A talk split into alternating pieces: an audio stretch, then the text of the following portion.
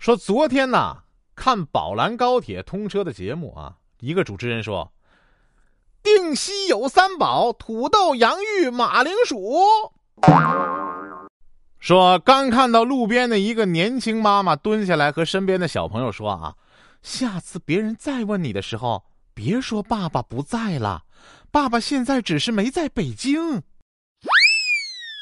说在我跌入人生低谷的时候啊，我妈对我说：“孩子，就算所有人都放弃你，你自己也绝对不能放弃自己，知道吗？”我感动的回答：“知道了。”然后我妈转头对我爸说。他知道了，咱走吧。